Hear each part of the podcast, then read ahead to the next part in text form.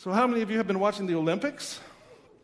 I've been diligently rooting for my favorite country, which happens to be Canada. Um, a close second is Norway, and I have to say, I was uh, very impressed with the Norwegian fellow who powered through the triathlon in the impressive heat to take the gold medal. I mean, his whole country is just, is, he's a hero, a national hero. I don't know what kind of celebration they'll have when he goes back. Commentators are talking about stories of greatness, talking about come from behind stories where people, you know, never thought they'd make it, or maybe they had a, an injury and had to recover from the injury, uh, get back on track, and finally they end up on the podium receiving a medal. It's just, it's, it's fascinating to watch people's lives.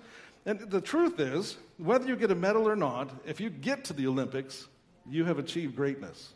Doesn't matter medal or not. And some people, it's, they're not even aiming for medals at this Olympics. They're aiming for medals in two Olympics away. This is just the practice for when they eventually achieve their, the, what their, their goals are. So let me just uh, ask you a question. Do you know what a goat is?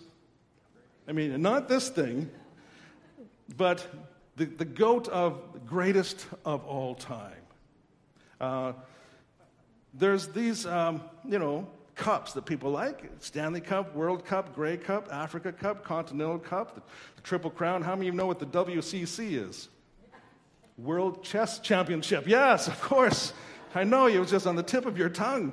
Uh, every year we see these competitions of people who want to be the greatest, the greatest. So if you get one of these cups, it just proves that you are greater than everyone else, I guess, at least for that year until someone breaks your record the next year. Well, there's lots of heroes and athletes. Um, they're, they're, among the ordinary. I, I, admit, I feel a little, just a little bit guilty sitting on my couch, uh, drinking my Coke Zero, and watching all these amazing athletes competing, you know, against the world's best. Uh, but there's other, there's other areas of greatness. Um, for the non-elite athletes, there are ways to achieve greatness. Diplomats who broker world peace. I mean, really, that's a feat of greatness. Um, Nelson Mandela, Wilbur Wilberforce, Jimmy Carter, Abraham Lincoln, Winston Churchill, these people led their countries during times of crisis and are considered great people. Go to the next slide. Scientists who discover cures for deadly diseases. I mean, they're extending people's lives.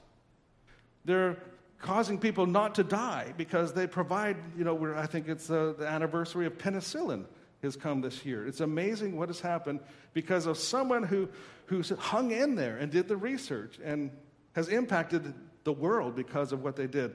Some musicians, um, performers whose songs have endured the test of time are considered great among their peers. Nobel Prizes, all these kinds of things you can achieve for greatness. Um, by the way, do you know how many people I did, you know, you can do a quick internet search, but how many people do you think have been called the great one? Who comes to mind right away? Gretzky, of course, Muhammad Ali, Michael Jordan. Uh, these kind of they're called the great one. I counted 10 different people have been called the great one. Um, but, of course, today's great ones don't compare to the great ones of the past.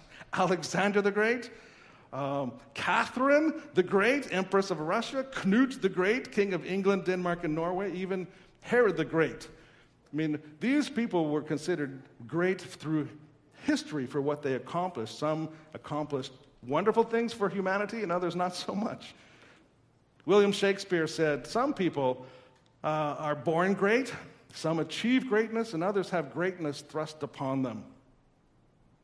So let me, let me just ask you a question. Um, if you had to choose between being destined for greatness or destined for success, which one would you choose? I think they're not the same. Uh, success is largely about achieving your own personal goals.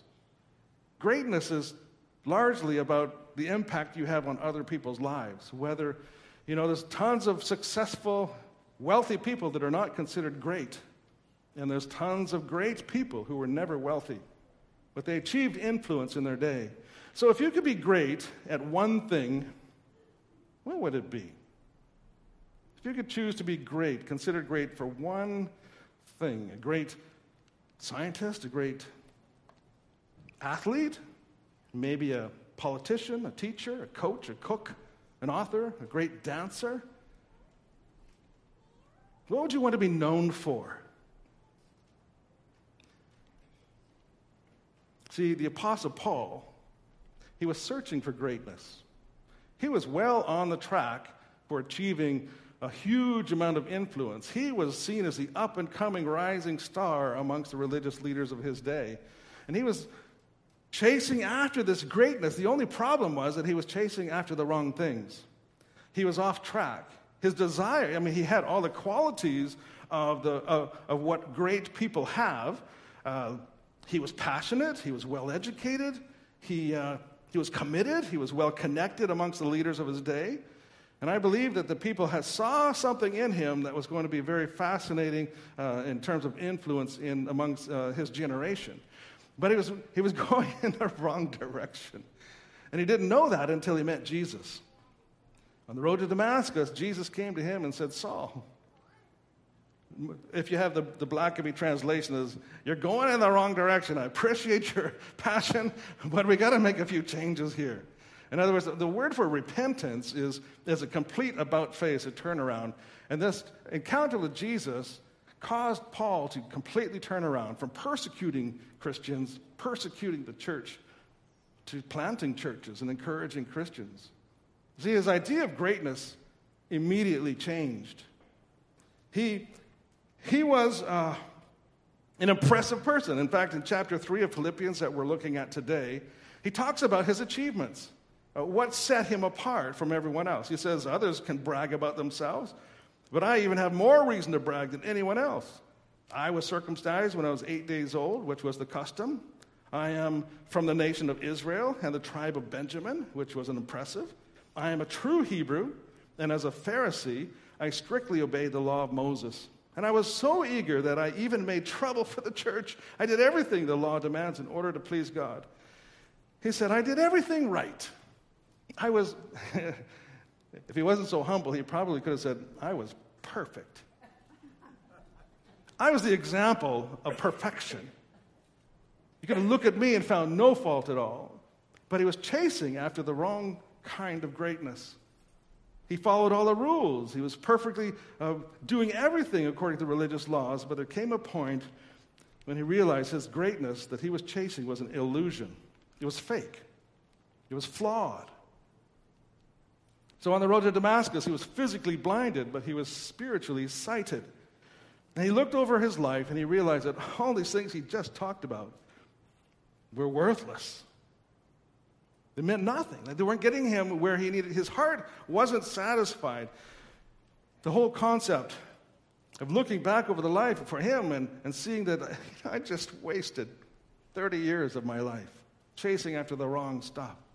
And so, in that moment, when he turned around, he began to go in a completely new direction. He could say, as we read in the beginning of the book of Philippians 1:21, "For me to live is what? Is Christ, and to die is gain. He says, I can't lose. if I live or die, I live for Christ. And if I die, I gain the eternal life God has promised me. So he starts off chapter 3 of Philippians, verse 1. He says, Finally, brothers, he's kind of like saying, In conclusion, rejoice in the Lord. And I've, you know, I, I actually had an epiphany this week. I've always read that as, you know, in hard times and in good times, rejoice, and in suffering and blessing, rejoice. But it doesn't actually say that. It says, rejoice in the Lord. Let's try that again. Rejoice in the Lord. In, in, spite of the circumstances, in spite of one of our young adults had a car accident this week. The car was totaled and he, was, he, was, he wasn't damaged physically, but the shock sets in. You know, even in, as you're sitting on the side of the road, and I have, and you see your car there with the steam coming out of the engine compartment, and you know it's not coming home, you're sitting there, you can still say, God, I can rejoice in you. Because you, you just saved me. You took care of me. You got a plan for my life. We rejoice in the Lord, not in the circumstances so much, not, not in the blessings or the, the trials, but in the Lord you can rejoice anytime. Paul and Silas in prison, what were they doing at midnight? Singing, singing praise songs. Not because they were, we get to suffer for Jesus, but you know what? We can rejoice in the Lord regardless of our circumstances. Then he says, I, I'm, I'm writing to you the same things. To write the same things to you is no trouble to me, and it's safe for you. In other words, I need to repeat a few things. I need you to hear this again because it's so important. And he goes on to verse 2 Look out for the dogs.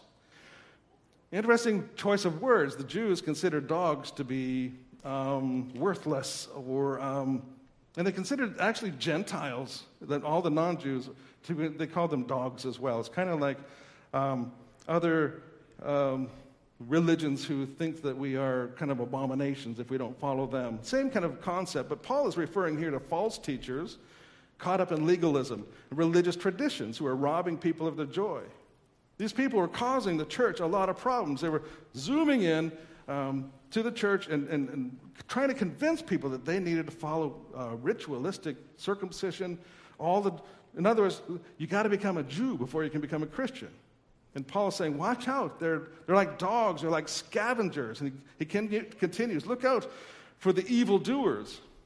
Might refer to those who used to attend the church but turned their back and walked away.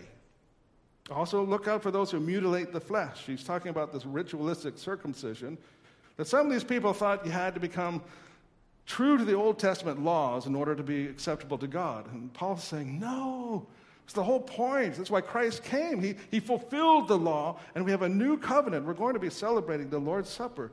And the, when it time, comes time to, to use the cup, it says, This is my blood. It's a new covenant. The old has, has passed. It's a new opportunity now to relate to God in a whole new way. In Colossians chapter 3, 11, he says, There is no Greek and Jew. There is no circumcised or uncircumcised. There's no barbarian or Scythian or slave or free, but Christ is all and in all.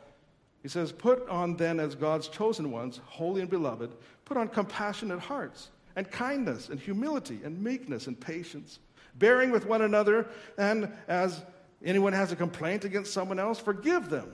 As the Lord has forgiven you, you must also forgive. Christ in us makes a difference in how we relate to others, how we treat others, how we, how we reply to others. If we come off as harsh and rebuking and critical and, and in your face, Paul's saying, Stop it. That's not who we are. Christ is in you. Forgive others. You know, be humble, uh, be kind, be gentle. That's how you prove that Christ is in you. It's not about keeping religious tradition or keeping the rules. God's looking at our heart. If we can't demonstrate love, we can't really claim to be Christian because God is love. If He's in us, we need to reflect His heart. So he says, actually, in verse 3, we are the circumcision. We are the ones who have been transformed. We've been changed, but not from the outside in, from the inside out. It's like all of us now, not just part of us uh, fits the bill. It's not being transformed through bodily medical procedures that makes you acceptable to God. It's the renovation of your heart and soul and mind inside that matters. In verse 7, he continues Whatever I had gained, I counted as loss for the sake of Christ. Indeed, I count everything as loss because of the surpassing greatness of knowing Jesus Christ, my Lord. And for his sake, I've suffered the loss of everything. I count it as rubbish in order that I may gain Christ and be found in him, not having a righteousness of my own that comes from the law, but that which comes through faith in Jesus and the righteousness from God that depends on faith. And then he concludes, well, I may know him and the power of his resurrection, and I want to share in his sufferings, becoming like him in his death, that I may, if possible, may attain the resurrection from the dead. Paul is a smart man. He was well educated. He was well respected. He was well feared as well.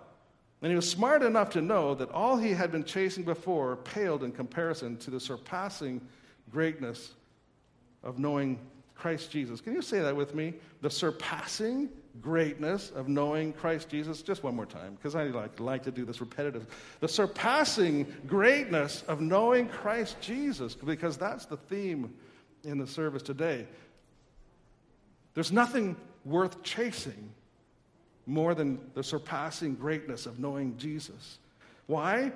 Because in Christ, Paul found truth, he found salvation. He found the resurrection and power of everlasting life. He, he knew the way in Christ. He had victory that overcomes the world. He gives peace to us. He gives hope to us. He gives rivers of living water. these are all found in Christ. And, and Paul started to understand day after day after day. The more he became closer to Jesus, he realized that how much Christ had to offer. Sadly, many Christians today have abandoned their search for the surpassing greatness of knowing Christ Jesus. They're chasing after other things. There's, there's uh, chasing after the recognition of people, chasing after more entertainment, chasing after popularity or notoriety or influence. I've been in a lot of churches in my day in a lot of countries, and I'm always looking to see if Christ is in the center. I flip through the bulletins and the programs and look to see all the activities they're doing, and I'm looking to see where they are stepping out in faith, where they're chasing after Christ, where they're going deeper in the relationship with Jesus. And sometimes it's just sadly kind of absent in their programming. They want to entertain and, and um, have, you know, all those kinds of things, but they're not knowing Christ. In fact, I've been in Bible studies where they didn't talk about the Bible. I'm going, well, like, how does that work? What are we studying? What are we chasing after? What are we looking for? If not centered on Jesus himself, what's the whole point? We're called Christians. Something with Jesus in, in the Word makes me think that Jesus has to be the center. You know, today the ramparts are being raised up against the church by the powers of darkness, and the enemy has designs to tear down the church. It seems like the, the pressures on the church and, and, and trying to trivialize the church, trying to sideline the church, trying to uh, explain away all of the things that we believe. It's, it's, it's more pressure now than ever before. We are, you know what they mean by post Christian society? That means that Nobody is interested so much in Christ anymore. It used to be, a couple of generations ago, you would go to church. Now, uh, I have known kids that have never been inside of a church. I remember um, had some kids from the community in my church one time, and the organist, when we had organs, was practicing for Sunday. And the person says, What, do you got a hockey game going on in here? ding, ding, ding, ding, ding, ding, ding, ding, ding, ding.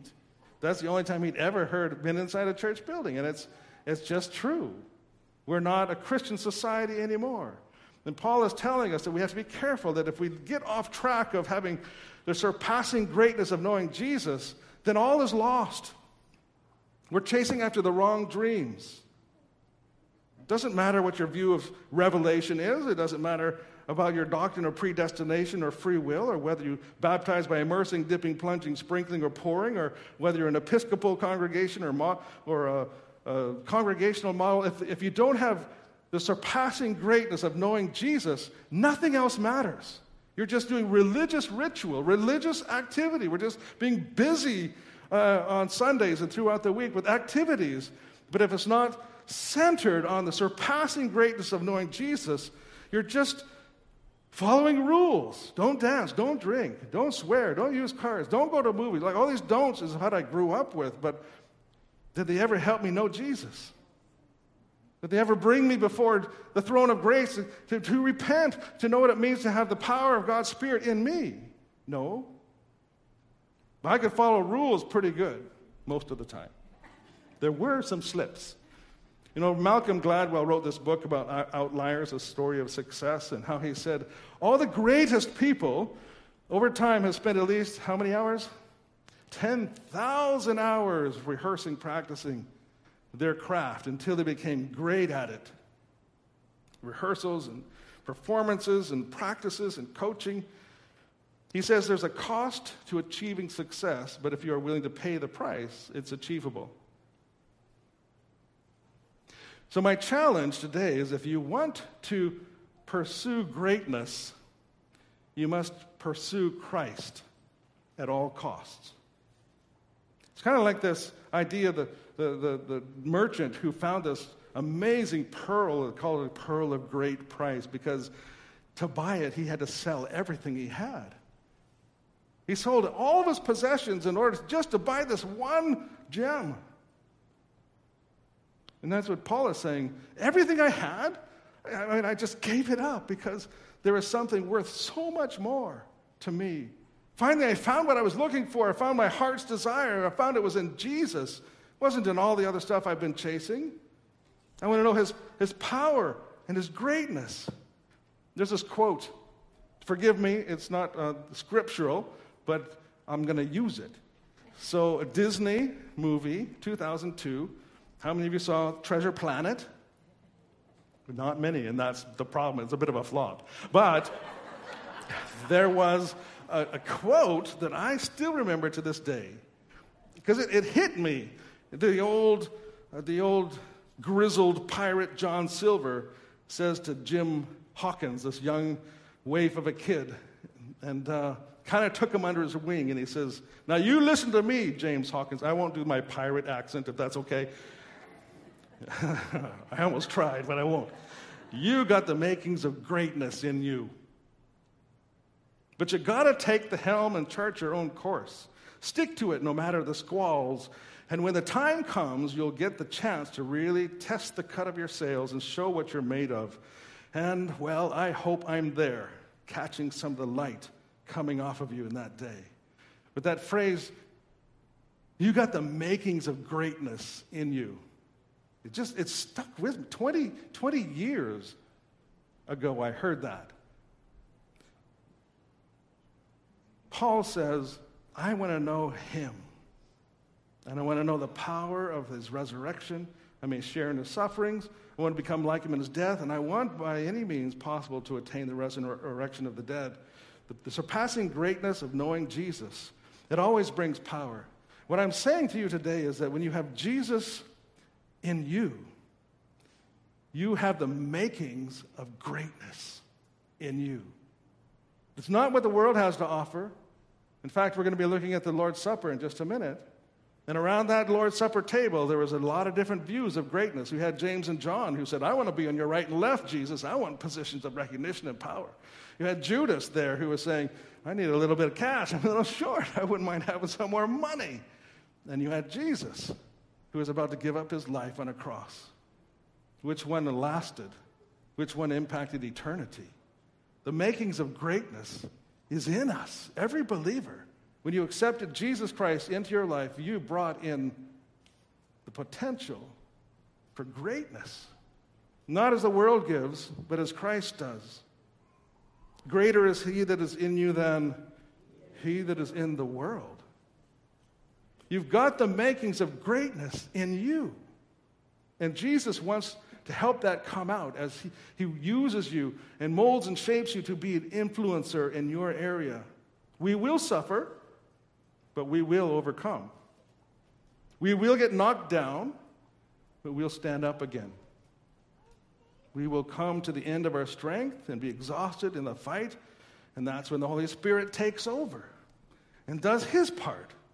And we get the victory because Jesus is in us, working through us, showing us how valuable, how valuable we are to Him and how powerful He is through us. We already have the victory through Jesus, and we will see it all in glory as we attain the resurrection of the dead, as Paul is saying. I believe in Jesus. I believe that He died. I believe He rose again. And I believe He's coming back. A.B. Simpson, the founder of Christian Missionary Alliance Church, he says this God is preparing his heroes. And when the opportunity comes, he can fit them into his places, into their places in a moment. And the world will wonder where they came from. I read that again. God is preparing his heroes. And when the opportunity comes, he can fit them into their places in a moment, and the world will wonder where they came from.